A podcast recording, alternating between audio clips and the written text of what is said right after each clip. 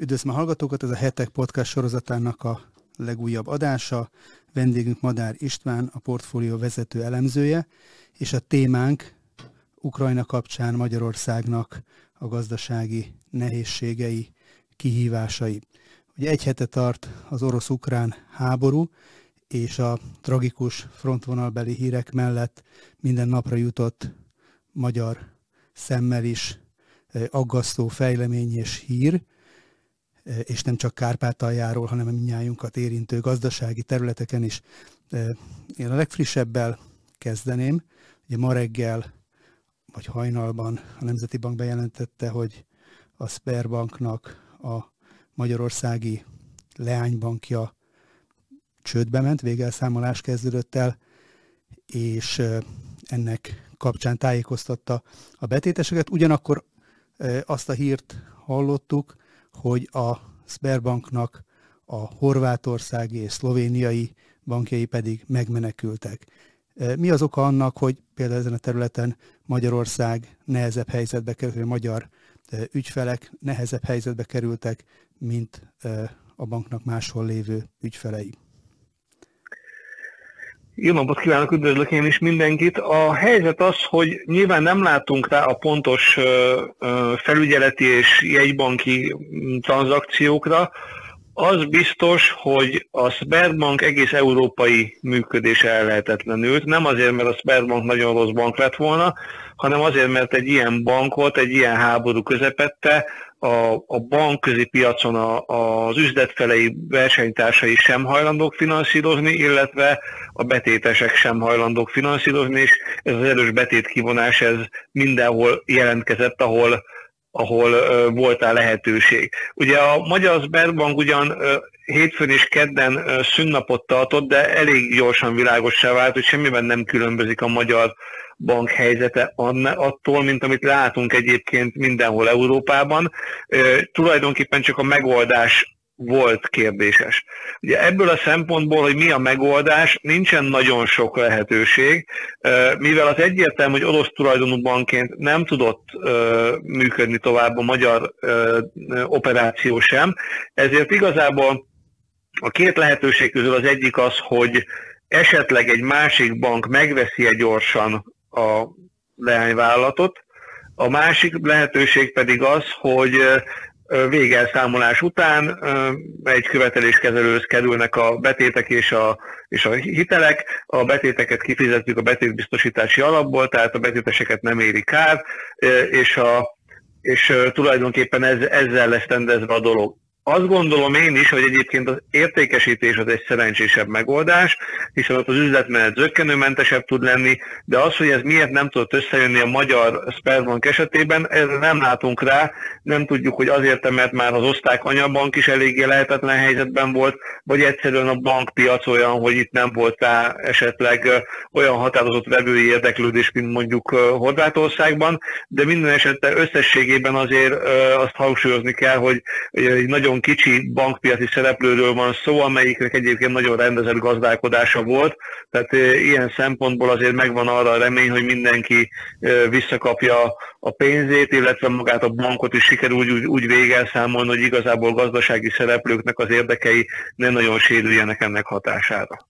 Ugye sokkal szélesebb ügyfélkört érint az OTP-nek a helyzete, és ezzel kapcsolatban is, hogy azt látjuk, hogy az OTP-nek a tőzsdei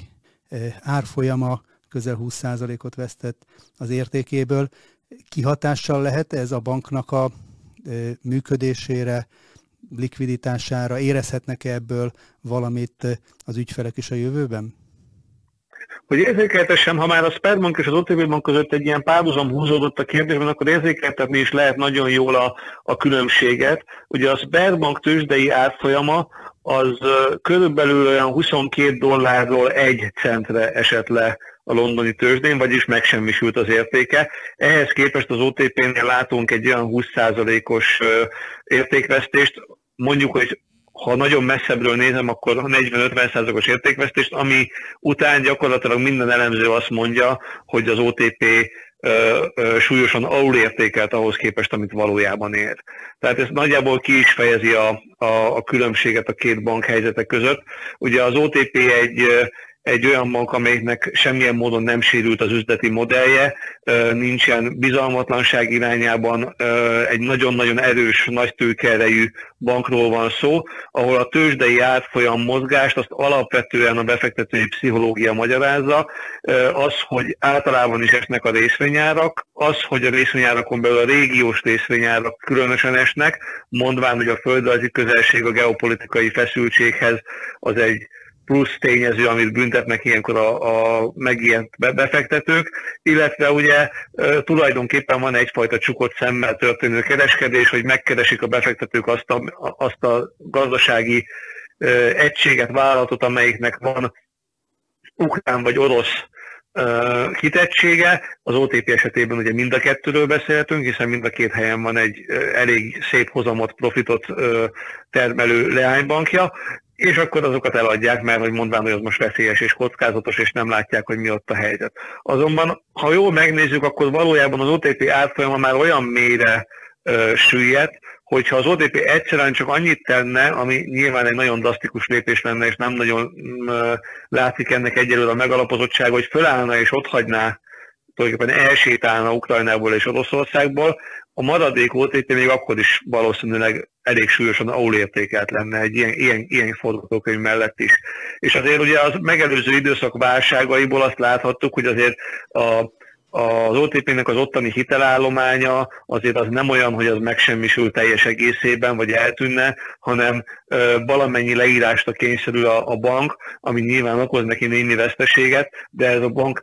bankcsoport egészének méreteihez, illetve a tőkéjéhez képest egy bőven finanszírozható történet. Tehát egyelőre az OTP-nél szerintem inkább akik befektetők, azok azon gondolkodnak, hogy mikor érdemes újra vásárolni a, a tőzsdei zűrzavar után az OTP részvényeit, tehát arról egyáltalán nincsen szó, hogy az OTP óriási bajba került volna ettől. Nyilván nem örülnek bizonyára az orosz és az ukrán háborúnak, a, a fejleményeknek, ez nem, nem, nem segíti az ő üzletmenetüket, ezt kár lenne tagadni, de arról szó nincsen, hogy az OTP-nek különösen a magyarországi működésével kapcsolatban bármiféle kételj merülne föl, hogy ez a továbbiakban is nagyon magas tőke megfelelés mellett gond nélkül folytatható. Van egy olyan tényező, ami azokat is érinti, akiknek nincsen OTP részvényük, vagy nem a Sberbanknak az ügyfelei, ez pedig a forintnak az árfolyama. Azt láttuk, hogy egy hét, vagy bő egy hét alatt a dollár árfolyam 313-ról ma 345 forint köré emelkedett, ez olyan 10% körüli áresés, árfolyamesés. Hogyan látja ön ennek, van-e a háborún kívül olyan speciális oka, ami, ami a magyar gazdasághoz köthető? Ha megnézzük, hogy a, a forint árfolyama hogyan változott a régió más ö, devizáihoz képest, akkor azt lehet mondani, hogy azért elég egyértelmű, hogy ez ö, gyakorlatilag az ukrán háborúnak a, az eredménye, ez a jelentős árfolyamesés. Ugye a, a lengyel zloty például, amelyik ugye szintén ö, földrajzi közelségben van ehhez a ö, konfliktushoz, ugyanilyen mértékben gyengült az elmúlt napokban, szinte kéz a kézben járt a forinttal, vagyis azt lehet mondani, hogy tényleg eléggé egyértelmű az a hatás, hogy e-, ezt egyszerűen a, az magyarázza ezt a forint gyengülést, és általában a régiós devizák értékvesztését, hogy a befektetők alapvetően áraznak ki, és táraznak ki minden olyan típusú üzletből, eszközből, amelyek amelyekről azt gondolják, hogy érintettek lehetnek jobban ebben a, ebben a háborúban. Itt a földezi közelség miatt egyszerűen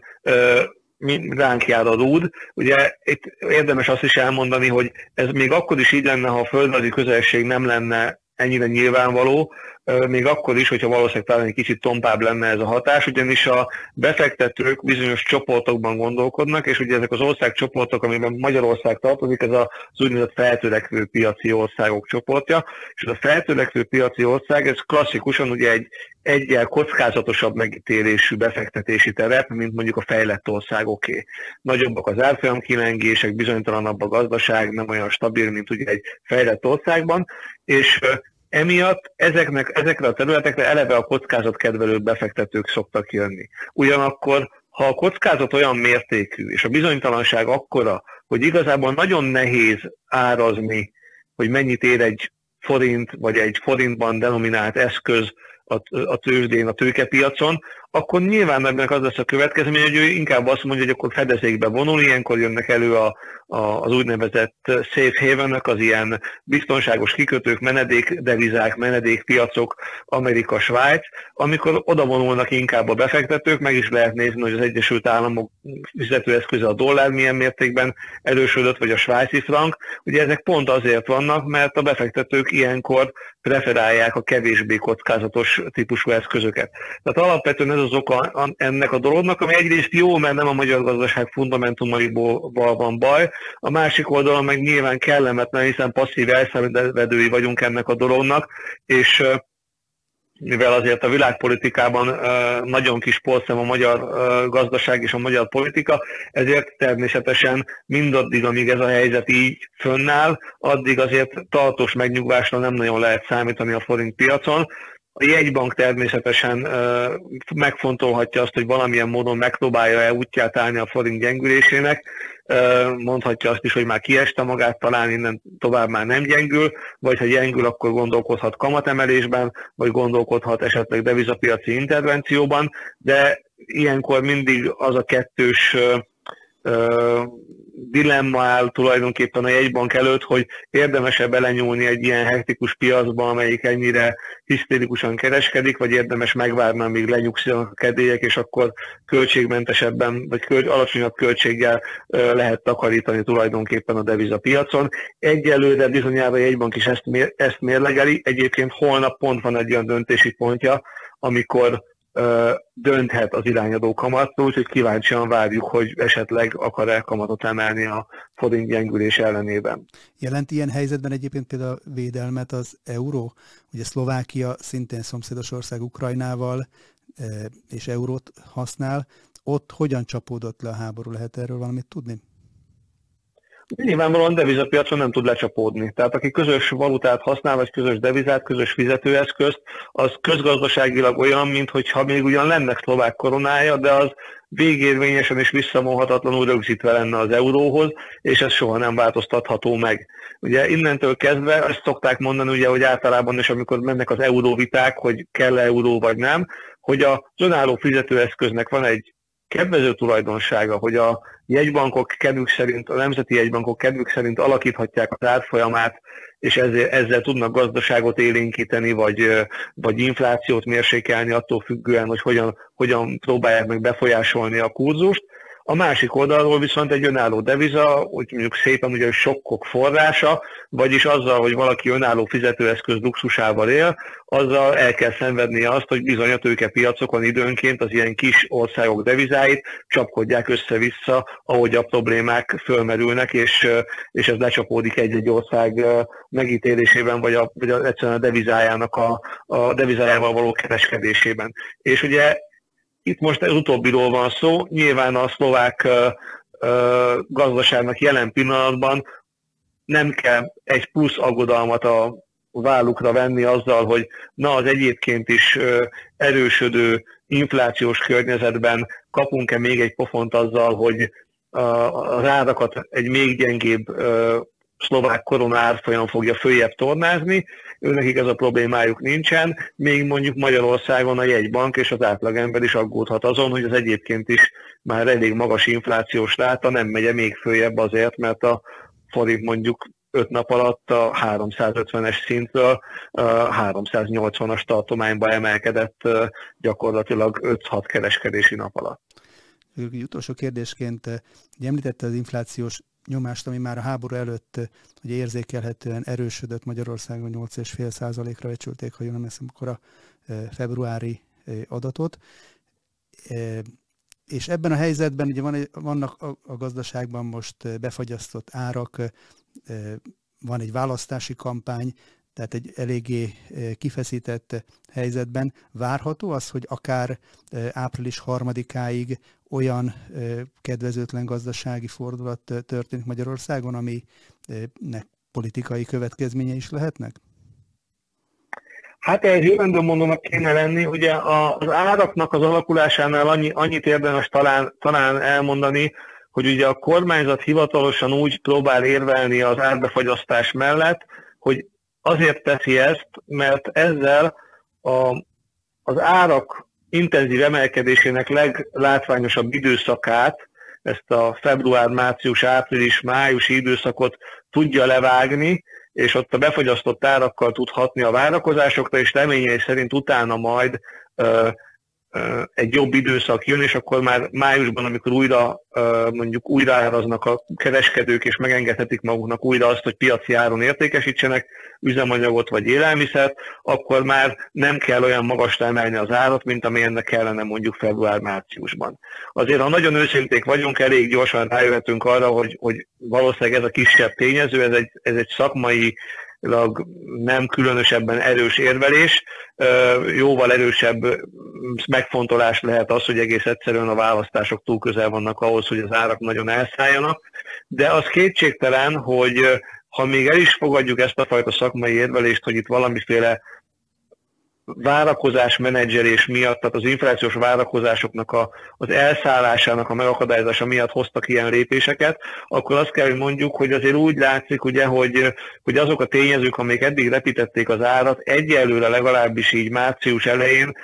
úgy tűnik, hogy nem nagyon enyhülnek, sőt fokozódnak. Tehát nem az látszik most egyelőre, hogy majd itt lesz egy ilyen csúnya átpúp, amit majd utána a májusban mindenki megkönnyebbülten dob le a válláról, hanem úgy néz ki, hogy itt bizony, ha nem enyhül a, az ukrán feszültség és az orosz gazdasággal szembeni szankciók nem törlődnek el, vagy nem lesznek lényegesen alacsonyabbak, akkor valójában ezek az elfelhajtott tényezők ugyanígy velünk lesznek, és most már bizony egyre több elemzőnek az előrejelzésében szerepel az a forgatókönyv, hogy itt nem, hogy nem januárban láttuk meg a, az inflációs csúcsot, de nem is februárban fogjuk, mert ha utána esetleg egy kicsit csökken is a, a, az inflációs ráta, akkor, amikor ezek az ástoppok ezek eltűnnek a gazdaságból, akkor kap újabb lökést az infláció, és most már bizony ilyen 9-10 százalékos óvatos